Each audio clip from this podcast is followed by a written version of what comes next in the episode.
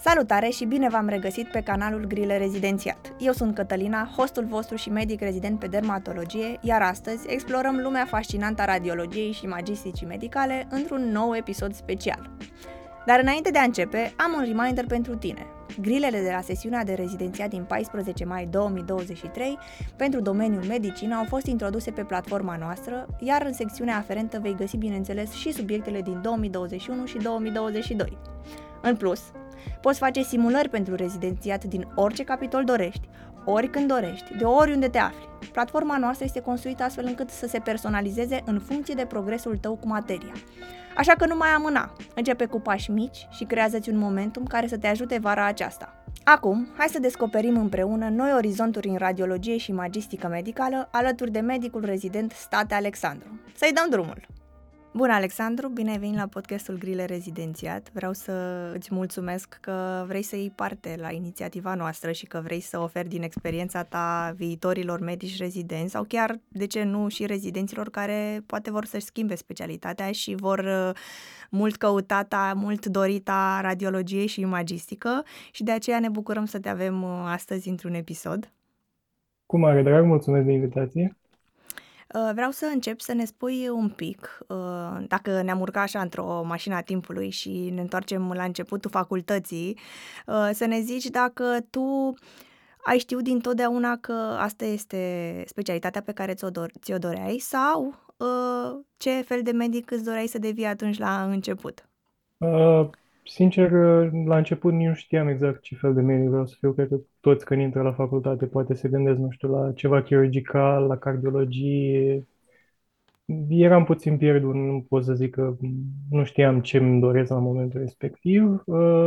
Pe măsură ce au mai trecut anii, din anul 4 am avut ocazia să fac gastroenterologie și mi-a plăcut foarte mult. Eram foarte hotărât să fac asta până cred că prin anul 6, când am început să iau în calcul de asemenea radiologia, uh, socru, viitorul meu socru este radiolog și uh, am avut ocazia să văd la el exact cu, cam cu ce se mănâncă, ce se întâmplă, ce implică exact. Și am stat, cred că până cu vreo două, trei luni înainte de rezidențiat, eram, am fost în cumpănă între gastroenterologie și radiologie. Până am ajuns, stăteam într-o zi, învățam pentru rezidențiat, eram la, cred că, capitolul de um, pediatrie și era o secțiune cu antibiotice, cu dozaje, cu nu știu ce la copii și mi-am zis atunci nu, nu vreau să am de-a face cu, cu memorat doze, nume de medicamente complicate, imunologice și așa mai departe și am zis nu, radiologie. Și cam uh, ce a cântărit cel mai mult în alegerea ta? Um, ce să zic, flexibilitatea, um, programul, faptul că depind poate mai puțin în activitatea mea de ce fac colegii mei. De mhm. exemplu, dacă ai o specialitate chirurgicală, depinzi mult și de echipa cu care lucrezi, trebuie să găsești o echipă să-ți permită să să faci anumite gesturi care să crești, poate depinde de activitatea lor sau pe o secție medicală, depinde și ce face colegul tău, dacă te ajută, dacă a făcut ceva anume. Aici, de bine de rău, fiecare își vede treaba lui și poți să zici că nu depinzi de alții, plus că m-am gândit că, cel puțin în România, nu duci anumite lipsuri pe care poate există pe alte specialități de medicamente, de tratamente, de materiale chirurgicale și amădă. Adică de bine de rău, dacă am un scanner, dacă am un CT, dacă am un RM care funcționează, eu pot să-mi fac treaba. Mm-hmm. Din experiența ta așa și mă gândesc că poate ai ceva insight-uri, uh, sunt curioasă dacă ne poți spune pentru cine crezi tu că nu s-ar potrivi radiologia? Uh, cred că nu s-ar potrivi pentru cineva care își dorește mai mult contact cu pacientul, care nu e foarte încântat să stea 6, 7, 8 ore pe scaun. Mm-hmm. Sigur, există și varianta de radiologie intervențională, unde ai ocazia să, zic, să practici ceva mai manual, să, să simți că efectiv uh, aduci ceva, faci o schimbare, uh, ai ocazia de un contact mai apropiat cu pacientul. Uh, și sigur, mai e și partea de Adică partea de um, de stat pe scaun și, da, uita la monitor 10 ori nu e chiar uh, ideală, Mhm. poate pentru unii. Dar în afară de asta, mi se pare o specialitate fantastică.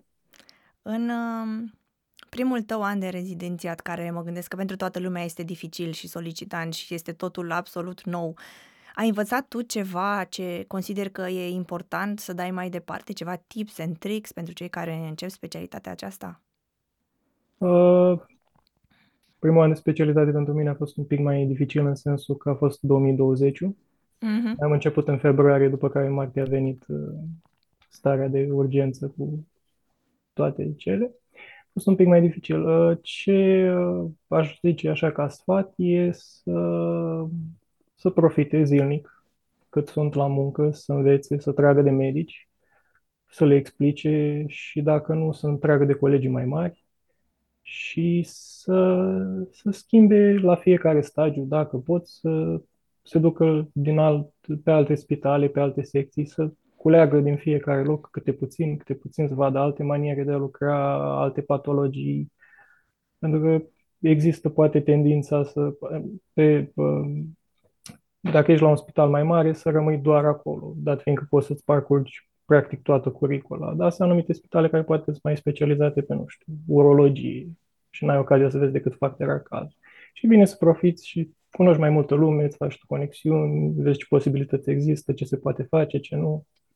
Mhm, Nu te oprește nimeni să te duci să încerci cum este rezidențiatul în alt spital. Uh, De principiu, dacă ai acordul coordonatorului și a șefului de secție la spitalul respectiv, nu te oprește nimic, nu trebuie neapărat să fie spital universitar, spitalul Mhm. unde te duci, trebuie doar să obții acordurile. Simți cumva că cam, cam cum ți s-a transformat ție viața de medic pe uh, această specialitate? Uh, Mă simt mult mai, uh, mai implicat, mai sigur pe mine, simt că um, am fost cumva responsabilizat și Mhm. că am avut ocazia poate să, în sfârșit, să pun în aplicare ce am făcut șase ani de facultate, să zic. E un proces destul de lung, tot înveți, poate ai colegi care au făcut alte facultăți, deja lucrează de 3-4 ani și tu tot aștepți, aștepți să, să ai ocazia să faci ceea ce îți dorești cu adevărat și e frumos să văd că imaginea pe care mi-am făcut-o înainte de a alege această specialitate, cumva n-a fost doar o imagine, să zic, uh, idealizată, ci regăsesc într-adevăr ce mi-am dorit și, sigur, nimic nu e perfect, dar uh, îmi regăsesc cumva ce mi-am dorit. Crezi că depinde acest lucru de centrul unde alegi să faci rezidențiatul? Uh, Cred că depinde, da, depinde destul de mult de, și de oameni și de firea fiecăruia. Acum nu știu, am avut în timpul facultății și cred că toți au avut poate anumite stagii de la care să zic se așteptau să fie extrem de încântați, Mhm. dar care, din păcate, la care din păcate poate n-a fost uh, așteptarea, n-ai avut ocazia de fapt să fie cum ți-ai dorit.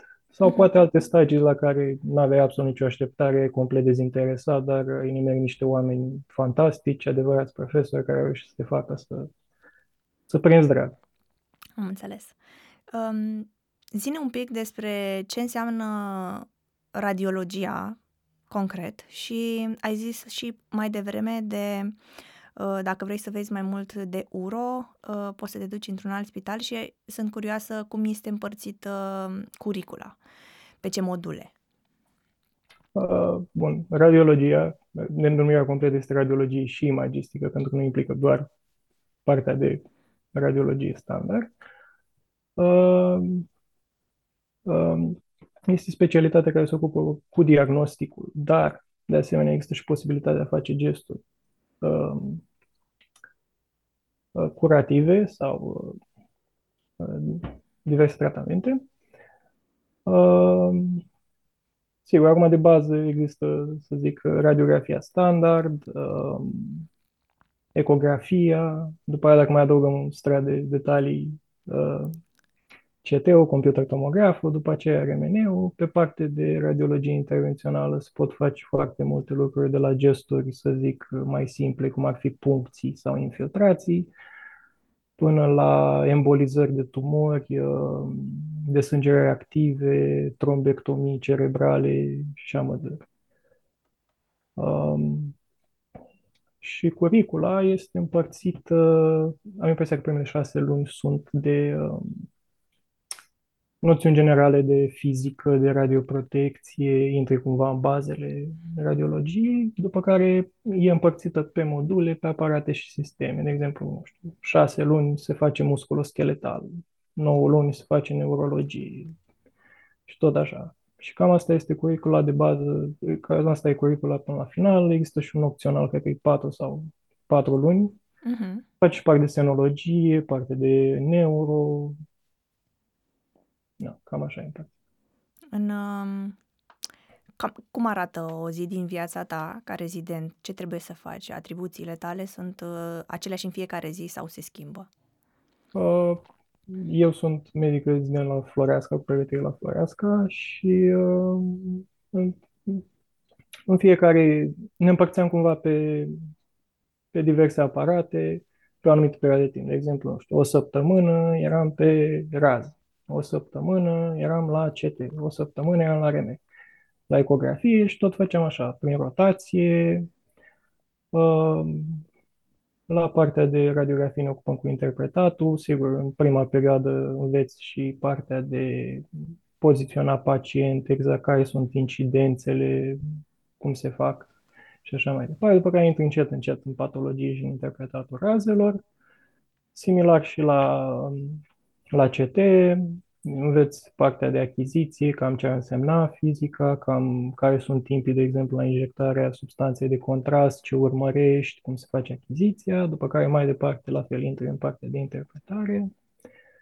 Um, la ecografie ai ocazia să faci și tu, deși fiind un volum destul de mare de pacienți la Floreasca, câteodată n-apuci să faci prea mulți pentru că e, e flux continuu. Uh, iar la partea de remene bun, nu ne ocupăm noi cu partea de achiziționat, de făcut uh, scanarea pacientului în sine, ci ai ocazia să, da, să interpretezi și ulterior ești verificat de, de către medic. Uh-huh. Crezi că lipsește ceva, adică ai vrea să faci ceva suplimentar și nu poți sau este ceva care uh, îți pune în dificultate munca și dacă ai face ceva în plus ar fi mai ușor? Uh, ce am simțit eu era că eram poate un pic prea mulți rezidenți raportat la numărul de aparate, de aceea am și vrut să profit și am plecat. Am, acum, momentan, sunt în Franța, într-un stagiu de formare. Super. Și aici simt cumva că am, uh, am mai mult loc să mă desfășor, fiind mult mai multe spitale, duc lipsă de medici, așadar mi-e mai ușor. La noi, fiind destul de concentrați toți în centrele universitare, poate n-ai loc să, să te de, desfășori cât ți-ai dori. Sigur, poți după aia să rămâi după program cu un medic, eventual uh, să faci, uh, să zic, să-l ajuți cu anumite lucruri din privat sau te poți angaja tu în privat uh, să faci parte de scanare, CT, RMN, poți să mai câștigi și niște bani, în același timp poți să, să zic să faci tu niște rezultate preliminare, adică variante există. Când zici să faci tu rezultate preliminare, mă gândesc să le faci de acasă sau cum? Nu, nu se poate lucra de acasă pe această specialitate? Poți lucra, dar îmi imaginez că după ce ești medic, uh, specialist și lucrezi pe o platformă altfel ca rezident, nu știu dacă poți să ai acces, de exemplu, în sistemul privat la asta, posibil să fie probleme cu GDPR-ul și cu toate mm-hmm. cele, adică nu e, nu e o variantă, dar după ce obții specialitatea, se poate lucra liniște, da, de la distanță. Super. E un lucru pe care îl consideri? Uh, parțial. Okay. Parțial. Adică îmi place să am opțiunea, dar n-aș face numai asta. Mi se pare foarte important contactul interuman și am, am suferit destul de mult cu izolat în pandemie, nu prea mai mă încântă ideea. Te înțeleg. Noi doi suntem practic aceeași generație, că și eu tot în februarie am început mm. și după aia, pac, a venit COVID-ul da. și da. Ne poți zice ceva lucruri pozitive pe care le găsești tu în munca ta din rezidențiat? Uh, sunt încântat că am ocazia să, să fiu cumva liantul între uh, pacient, uh, colegii mei, ceilalți medici de pe celelalte specialități și patologie și că, nu știu, în fiecare zi simt că am ceva nou de învățat și, și dacă, de exemplu, să zic, poate există timp morți, faptul că este o specialitate destul de vizuală, pot să mai caut un articol, pot să mai găs, mă uit pe niște imagini pacienți dinainte, adică constant simt că dacă îmi doresc, pot să învăț lucruri noi în fiecare zi. Uh-huh. Și încă găsesc și încă cred că voi găsi cazuri care să mă pună puțin în dificultate, să mă gândesc ce e ce adică mi se pare că încă rămâne un anumit mister. La și fiecare. atunci când găsești astfel de cazuri, um, ai parte de ajutor din partea îndrumătorilor? Uh, da, da. Eu simt că am găsit un colectiv plăcut și că mereu când am avut o întrebare, am pus-o, poate nu știau, dar mai întrebam un coleg, întrebam tot stânga în dreapta, adică mereu am, am simțit că există un, un feedback ok și că n-am primit un pleacă de aici, lasă-mă în pace, nu am chef astăzi sau din asta. Nu, chiar a fost o, o colaborare plăcută. În ceea ce privește spitalul, tu ai zis că ești la Floreasca și sunt da. curioasă da. dacă ai ceva idei despre cum funcționează rezidențiatul pe radiologie și magistică în, în alte spitale. Ai zis și la început că e cât mai bine să interacționezi cu mai multe spitale și dacă ai fost, care ți-a plăcut ție cel mai mult? Uh, Practic ăsta este un, să zic, un mic regret, că poate am, uh, n-am profitat uh, să mă duc și la alte spitale să văd cum funcționează, poate am fost un pic comod, uh, am simțit cumva că și anul întâi, fiind mai multă pauză cu tot chestia cu COVID-ul, poate n-am avut ocazia să profit la fel de mult și de asta am vrut să stau și mai mult la Floreasca, dar, de exemplu, am colegi care au început la un an după mine, care nu știu, au fost, au făcut stagiul la NASTA, mi se pare interesant, vezi altă patologie pulmonară și venind și în Franța văd că nimeni nu stă două semestre, să zic, două stagii, să facă două stagii la același spital, într-una se schimbă, într-una se mută, adică cred că e mai productiv per total.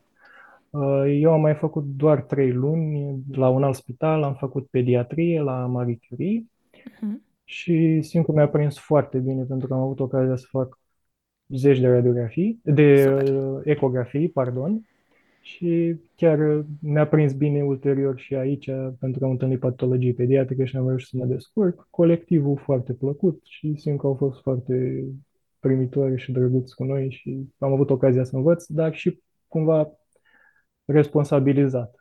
Mhm. Adică e important să se găsească un echilibru între a lăsa rezidentul să facă dar uh, niște limite care să-i și permită, să zic, să fie un pic stresat, să nu stea complet relaxat, dar uh, să-și aibă ocazia dacă are nevoie, dacă are nelămuriri, să știe că poate apela la cineva, nu e toiul nopții, ești de gardă, îți vine o chestie complicată, aoleu, hai să nu trezesc pe profesor. Mm-hmm. Adică... Um, Cam câte gărzi faceți?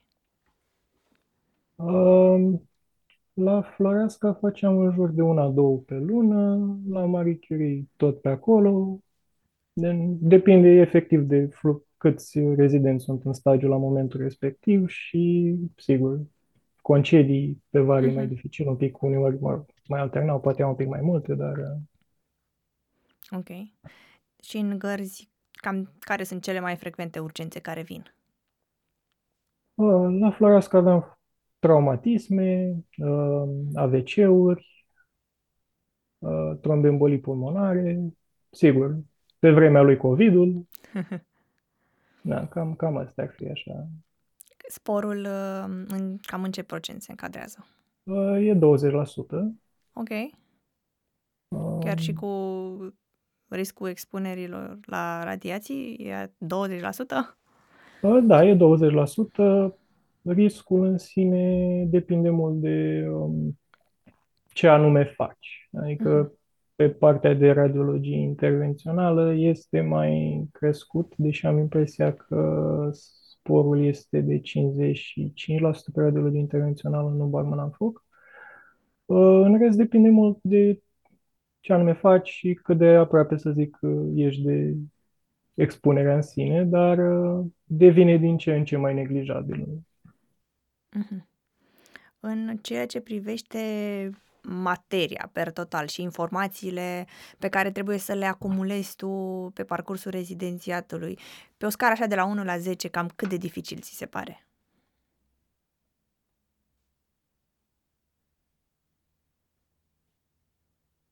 E absolut subiectiv, nu știu, aș zice un 9. Ok. Mi se pare că depinde și nivelul de detaliu în care vrei să intri. Mi se pare important și dacă vrei să le înveți pe toate sau vrei să te axezi pe ceva, că e imposibil să le faci pe toate foarte bine. Um, da, e greu la început, pentru că, să zicem, încep cu o radiografie care, ok, are niște elemente definite, dar e ca și cum te uita la o pictură. După Mhm. care începi uh, cu CT-ul, deja se mai adaugă, nu știu, e ca și cum te uita la un film întreg. Adică Ok. nivelul de detaliu deja crește mult mai mult și uh, mai adaugi câte puțin, câte un element, câte un element, azi mai vezi asta, azi mai vezi asta și cu timpul cel mai important e practic munca, practica. Dacă ai văzut de un milion de ori normal, o să-ți dai seama și de patologie, după care dacă ai văzut de un milion de ori patologie, aia te prinzi și de altele și tot așa. Practică și să vezi cât mai mult. E o meserie vizuală și Deci, practic, văzând de un milion de ori atâta același lucru, nu, nu ți se pare monoton. Adică pentru tine este ca un, un curs de învățare continuu. Uh, nu mi se pare monoton că uneori, uh, să zic, mai e un pacient bun, poate are o apendicită, dar are o apendicită cu încă ceva în plus. Uh, adică, m, deși poate au aceeași patologie în mare, nu sunt absolut identici pacienții. Sau poate mai are o patologie adiacentă, sau poate, nu știu, clinica e destul de înșelătoare, uh, ți s-a trimis cu o, ce, o, m, o indicație de ceva, de fapt vezi că el avea cu totul altceva. E, me- mereu simt că e, să zic, ceva de ghicit, ceva de găsit. Că, nu. Mhm. Te simți ca un fel de Dr. House, dar pe imagini. Uh, da, da, e că ești, ești, un, de, ești un detectiv, da. în fond. Super. Cum, cum te menții tu la, la curent cu absolut tot ce e nou? Sunt ceva cărți pe care le recomanzi pentru cei care vor să urmeze radiologia? Uh, hmm. Cred că important este să se înceapă cumva cu partea de fizica de bază, un pic formarea imaginilor, ce, cum funcționează exact fiecare principiu fizic la uh, ecografie, la radiografie, la remene și așa mai departe. Și după aia, bun, ca resurse online eu folosesc destul de des Radiopedia, Radiology Assistant, Uh, mai există câteva resurse și în franceză și în materie de cărți, cred că depinde fiecare de ce anume îi place. Poate unii vor să citească în român, unii vor să citească în engleză, alții în franceză, alții, nu știu, în germană. Mhm. Uh, sunt atât de multe cărți că e greu să zici că asta e, asta e temelia sau... uh, Mi se pare că e important să-și găsească fiecare, dar fără doar și poate există ceva pentru toată lumea. Plus că depinde și nivelul de detaliu la care vrei să intri, poate, na, un, dacă vrei ceva exhaustiv, găsești un tratat, dacă vrei ceva de învățat pe rapid, mai mult cu imagini, viteză, găsești ceva și în sfera aia. În um, ceea ce privește atestatele și supra-specializările, sunt unele pe care crezi tu că ar trebui să le facă orice rezident, nu știu, să-i, să îi ușureze, ușureze munca pe viitor? Bun, la noi nu știu exact dacă supra-specializările sunt, să zic, legiferate. Mhm. Uh, Practic, fiecare pe parcurs ce trece prin rezidențiat poate să dai seama, mie mi-a plăcut mai mult chestia aia și încep să te axezi mai mult patologia aia și încet, încet devii mai bun pe aia. Sau poate ajungi la un moment dat faci numai aia. Uh, important mi se pare ca să puți să treci prin toate, să-ți dai seama ce-ți place. Cumva cum a fost parcursul prin facultate. Ai trecut prin toate, ți-ai dat seama, "Măi, parcă mi-ar plăcea aia, parcă mi-ar plăcea aia, aș vrea să fac aia. Mhm. Similar mi se pare și în radiologie. Dacă simți că e ceva care e pentru tine, ești fascinat de chestia aia, dă-i bice. Mhm. Deci, practic, poți să mm, supra-specializarea, fiindcă nu este ceva, o lege anume, tu poți practic să te axezi pe orice părticică a radiologiei și Uh, e ok. De principiu, da. De principiu, da. Ok. În, um, în România, ce posibilități de angajare există după terminarea rezidențiatului? Uh, Din ce știu eu, în sistemul privat cel puțin, nu știu, în sistemul de stat, cred că e un pic mai dificil, ca pe toate celelalte specialități, dar în sistemul privat nu știu să fie probleme să te angajezi după aia, pentru că nu, țin, nu ține pasul uh, dezvoltarea clinicilor noi și uh, a cererilor de uh, examene imagistice cu câți medici ies. Mhm. Uh, un prieten mi-a și zis că dacă s-ar putea înmulți cu șase, să fie șase de el, tot n-a reușit să acopere câte, câte propuneri de a lucra a primit. Deci uh, Există, posibilități există. există important e cumva să reușești să fii bun și să te supra-specializezi, să reușești să te diversifici, să fii atractiv pe piața muncii, în fond. Cu cât știi să faci mai multe, bine poate, cu atât ești mai atractiv pe total. Dar uh, specialist fiind, după ce termin rezidențiatul, uh, se poate să primești oferte de muncă din afara României și să poți să lucrezi, cum am zis, de acasă, remote, dar practic clinici din afara României să te angajeze? Uh, Da, îmi imaginez că depinde de, sigur, fiecare uh, stat în parte, dacă ți este recunoscută diploma și așa mai departe, dar, de exemplu, uh, a- sunt destul de sigur dacă m-aș înscrie în Ordinul Medicilor în Franța, uh, teoretic aș putea să lucrez la distanță. Uh, Aici văd, de exemplu, că pentru turele de noapte sunt angajați medici din Australia, care la ei e Mhm. zi și Da, e da, mult mai da, da, da. convenabil. Uh, am colegi din Maroc care mi-au propus o eventuală discuție. Am un coleg din Niger care se gândea la ceva. Deci, cred că dacă există recunoașterea diplomei, după aia m, sunt doar uh, elemente de, bun, birocrație, dar uh, poți, lu- poți face chestia asta. Mhm. Știi ceva? Adică unde nu e recunoscută diploma din România? Uh, știu că mă uitasem la un moment dat de curiozitate, cred că în Singapore, nu știu, în Ah, Canada cum ok. funcționează, cred că în uh, SUA mai trebuie să...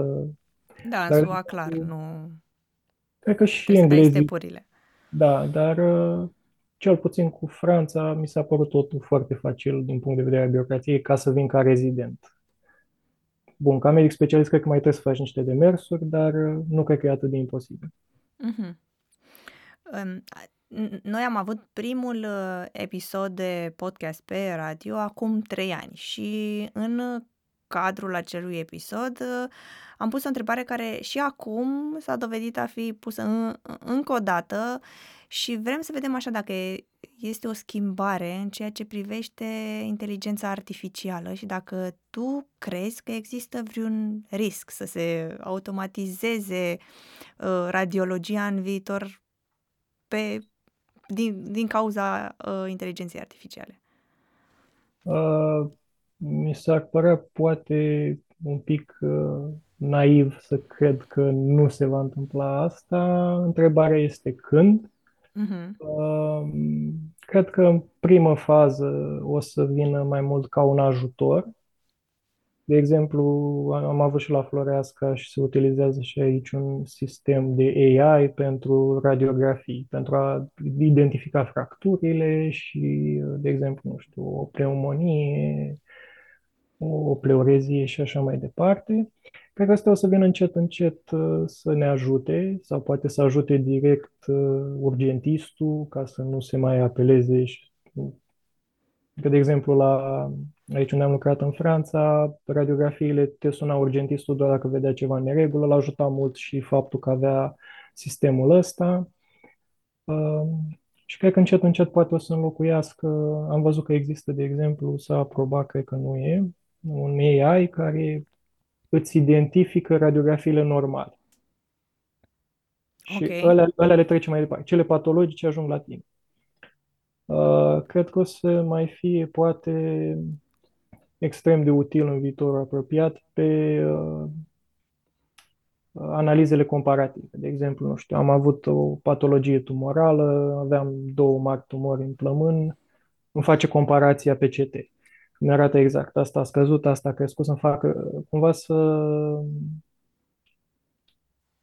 să mai uh, ușureze lucrurile, mai, uh, mai de comparație, mai de lucruri mici, să te uiți, să faci aia. Sunt destul de consumatoare de timp, cel puțin nu știu dacă trebuie să dai un comparativ uh, la un pacient plurimetastatic din cap până în picioare, destul de consumator de timp. Dacă ar putea ușura chestia asta, ar fi grozav. Posibil în timp să se automatizeze și mai multe procese. Bănuiesc că este și un interes economic în spate, dezvoltare, că practic n-ar mai trebui să mai formezi radiologi, n-ar mai trebui să-i plătești, plus că, sigur, în timp posibil să ajungă aceste sisteme să fie mai, să nu dea rateuri, să fie absolut perfecte, să zicem. Acum, mi se pare foarte greu să automatizez partea de radiologie intervențională, uh-huh. poate partea de ecografie și uh, ar mai fi discuția, să zic, etică, dacă, să zic, AI-ul îmi zice că pe o radiografie nu e nimic sau pe un CT că nu e o tumoră și de fapt este o tumoră. Uh-huh. Sau îmi zice că e și nu e. Oricum e rău pentru pacient. Da. Întrebarea este... Cine și asumă? Cine, cine și asumă? Este uh, dăm în judecată AI-ul, este uh, inginerul de software, este toată compania, este medicul. Uh, trebuie să parafeze medicul ce a zis deja aparatul. Adică, ok, mai tăiem niște timp per total, dar dacă mai trebuie să parafeze cu medicul, tot nu e așa un mare câștig. Uh-huh. E o discuție. Eu cred că va fi util și bun. Sper că poate în timpul carierei mele nu o să ajungă să ne înlocuiască, dar încet, cred că în primă fază va veni ca un ajutor și ulterior poate în timp. Acum e greu de zis pentru că, să fim serioși, acum 20 de ani, cum arăta un telefon. Uh-huh. Nu ne putem imagina nu ne putem imagina cum arată telefoanele azi. Exact. Adică mi se pare greu să zic ce va fi peste 30 de ani, dar mi se pare naiv să credem că nu vor fi mari schimbări. După cum vedem, deja e o schimbare la diferență de 3 ani. Aceste AI care recunoaște radiografiile normale. Uh, să vedem uh. dacă va funcționa. Da. Practic, eu, să zicem, ca și pacient, nu aș avea nu m-aș simți în siguranță știind că un calculator mi-a văzut radiografia și a zis, a, gata, e normală. Exact. Mi-aș dori, ca și pacient, nu ca și doctor, ca doctor, nu știu, a zice, Doamne ajută că mi ușurează munca, dar ca și pacient mi-aș dori, practic, ca cineva să treacă încă o dată prin radio- radiografiile care au fost uh, bifate ca și normale și să văd și eu, într-adevăr, dacă într-adevăr este normală sau uh, poate în viitor o să fie un AI care verifică AI-ul. Exact. Așa... Da, nu, și eu ca pacient, într-adevăr, mi-aș dori asta, dar dacă pe studii se demonstrează că aparatul acela este destul de eficient și poate ratează mai puțin decât ar rata un radiolog, există mm-hmm. și interesul economic, pentru că așa ai putea să faci, sigur, și mai multe examinări, care aduce și mai mulți bani și tot așa. Adică vorbim mm. de clinici private și așa mai departe. Da. În uh, ce, ce abilități sau calități consideri tu că sunt strict necesare pentru a avea succes în această specialitate? Uh, curiozitate. Uh-huh. Și, ce să zic, disponibilitatea de a munci. Uh, Adică mi se pare important să poți să identifici o patologie, dar nu e suficient să vezi, ok, am văzut o tumoră. Mi se pare important să poți să o descrii cum trebuie, să poți să ghidezi deja uh, diagnosticul, poate chiar să zici ce tip de tumoră este, dacă nu, să oferi uh, colegului tău clinician, să-i oferi uh, ceva destul de apropiat să-l ajute și pe el mai departe și să ajute și pacientul mai departe, să nu-ți fie frică să, să zici exact ce e.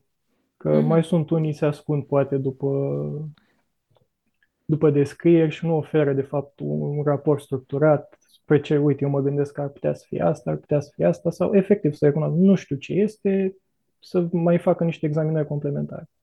Mm-hmm. Este vreun uh, lucru anume pe care ai vrea ca și ceilalți colegi uh, medici să îl știe despre radiologie, despre munca de radiolog?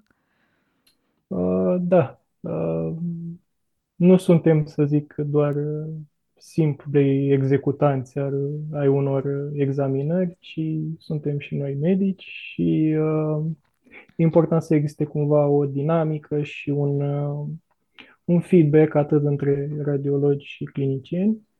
Ce am apreciat foarte mult și am văzut aici în Franța este că există săptămânal ședințe pe secțiile respective, de exemplu, să zic, a urologiei, în care participă și radiologul, și se discută cazurile mai dificile, se fac relecturi și se discută tratamente, obții și tu feedback, știi ce caută celălalt, știi ce cauți și tu, poți să-i zici mai exact, se organizează ședințe pluridisciplinare, dacă, de exemplu, un pacient oncologic mai complicat, e și geneticianul, e și chirurgul și oncologul și așa mai departe. Adică ai ocazia să primești feedback și cred că e mai formator pentru toată lumea.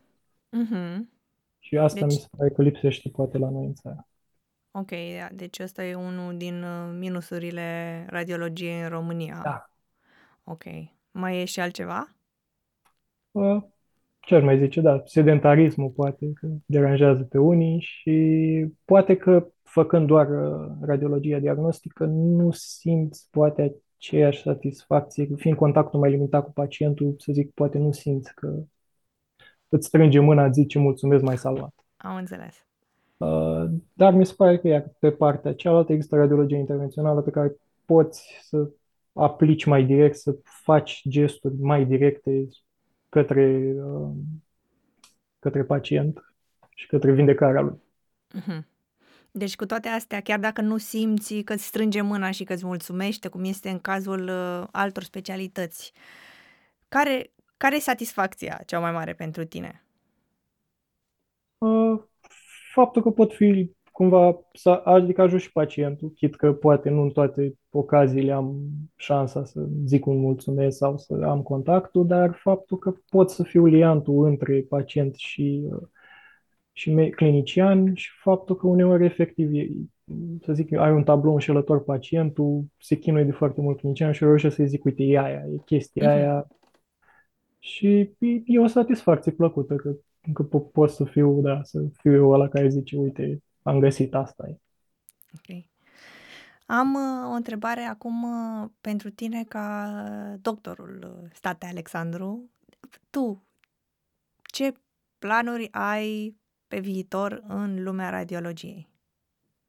Uh, eu îmi doresc să mai rămân poate un șase luni, un an în Franța să mă mai formez, cât uh-huh. îmi mai mhm. permite rezidențiatul și ulterior îmi doresc să mă întorc în, în țară și aș vrea să mă specializez pe partea de uh, imagistică cardiovasculară și pe os mi-ar plăcea. Ok. Uh, ideal acum pentru mine un program de lucru ar fi să zic uh, parțial împărțit între spital și sistemul privat. Am văzut că aici se practică chestia asta. La spital mi se pare că ai oportunitatea să vezi diverse alte patologii, să poți să ai un coleg la care să-i ceri o părere dacă nu știi ceva, să și plus că ai ocazia ulterior la feedback. Uite, eu ți-am zis că aici pare pacientul chestia asta, ulterior vezi că după două săptămâni te sună chirurg, uite, l-am operat, am făcut asta. Pe când în privat nu cred că ai neapărat acest feedback. Tu îi dai rezultatul, pacientul poate nici nu se operează la clinica respectivă, deci se operează la stat sau în alt loc și cumva să pierde acest feedback, care mm-hmm. mi se mhm. pare foarte important pentru a progresa. Mm-hmm. Ai și colege în rezidențiat ca și, de, practic, uh, cum, cum văd ele, mă întreb, rezidențiatul, având în vedere că ai zis tu, din perspectiva ta, ți-ai dori să lucrezi și la spital și după și în privat, așa ar fi un program ideal pentru tine și mă gândesc dacă acest lucru îți permite ulterior să ai și o viață personală, să te gândești și la familie. Păi, uh, practic, uh, idealul ar fi să lucrez, să zic, două zile separat la stat, două zile la privat. Am Așa am văzut că se întâmplă aici. Nu știu dacă permite legislația în România Mhm, să faci mhm. asta, dar cred că din nevoie de medici o să se ajungă și acolo.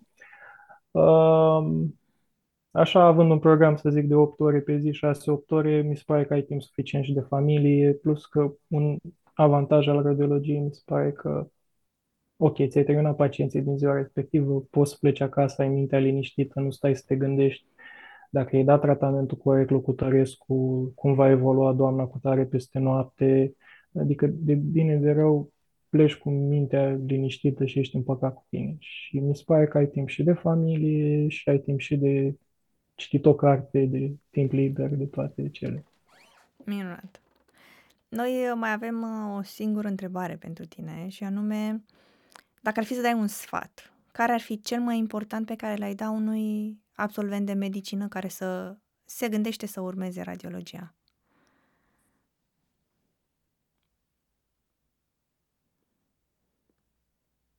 Să cântărească bine dacă vrea să-și aleagă o specialitate paraclinică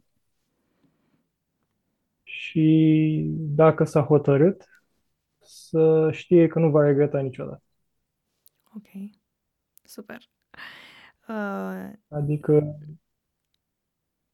se Voiam vede să zic la că am- tine că nu, tu nu, nu ești genul de persoană care să... a- Se vede că îți- îți-ai urmat pasiunea de la bun început și faptul că spui acest lucru unui viitor uh, medic rezident, cred că o să-l împingă să facă alegerea potrivită chiar dacă nu este radiologia. Uh, Aș mai vrea să mai adaug un mic sfat, să, să nu ezite dacă, de exemplu, și-au ales o altă specialitate sau și-au ales radiologia uh, și își dau seama în șase luni, într-un an, că nu le place, să nu ezite să schimbe. Mhm. Mi se pare important să recunoști față de tine că, băi, nu este pentru mine, decât să rămâi, să ajungi specialist primar, să ajungi la frustrări. De exemplu, am avut un coleg, uh, a început, a făcut un an înainte de chirurgie pediatrică, a început odată cu mine în 2020, a făcut un an de radiologie și a dat seama că nu-i place, s-a întors pe chirurgie pediatrică. Mi Ah, se ok. pare important să recunoști față de tine dacă ești mulțumit sau nu și să nu considerați că este un timp pierdut și că mereu înveți ceva și Mhm. Sunt curioasă care au fost motivele pentru care a schimbat și apoi de ce a schimbat înapoi. Că asta ar fi un uh, subiect foarte interesant, să vedem cum s-a produs în mintea lui întoarcerea la aceeași specialitate. uh, n-am intrat în detalii cu el să aflu mai multe, dar Am înțeles. Noi uh, îți mulțumim că ai fost uh, alături de noi în acest episod și că ai dat dovadă de foarte multă sinceritate și vrem să te felicităm pentru că ai ajuns uh, uh, un medic foarte bun și implicat din ceea ce văd eu uh, pentru pacienții tăi și vrem să îți urăm uh, foarte mult succes pe viitor și uh, poate pe viitor ești și dispus la alte proiecte de ale noastre de genul. Mulțumesc de invitație încă o dată și cu mare drag sunt deschis uh, pentru colaborări ulterioare. Super! O zi frumoasă! Fie asta, la revedere! La revedere!